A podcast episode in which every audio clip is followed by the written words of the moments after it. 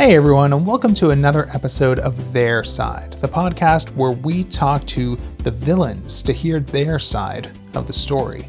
Before we get into the interview today, I wanted to just do a quick shout out to our sponsors. First of all, Initech. Now, Initech, they're the pioneers of the TPS report. Right now, they're actively looking for job seekers with people skills who can work with customers to gather specifications and deliver them to the software people. If that's a skill set that you think you have, then head over to the Initech website. You'll find the job application form in the top right corner there and contact them. Maybe you can find something that's the perfect fit for you.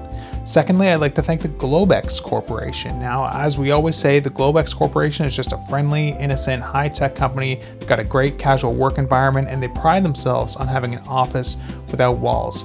They've asked me to remind our listeners that, of course, anything you've heard about any sort of doomsday device that they're in possession of is pure conjecture and not based in fact. So with that out of the way, let's get into the episode.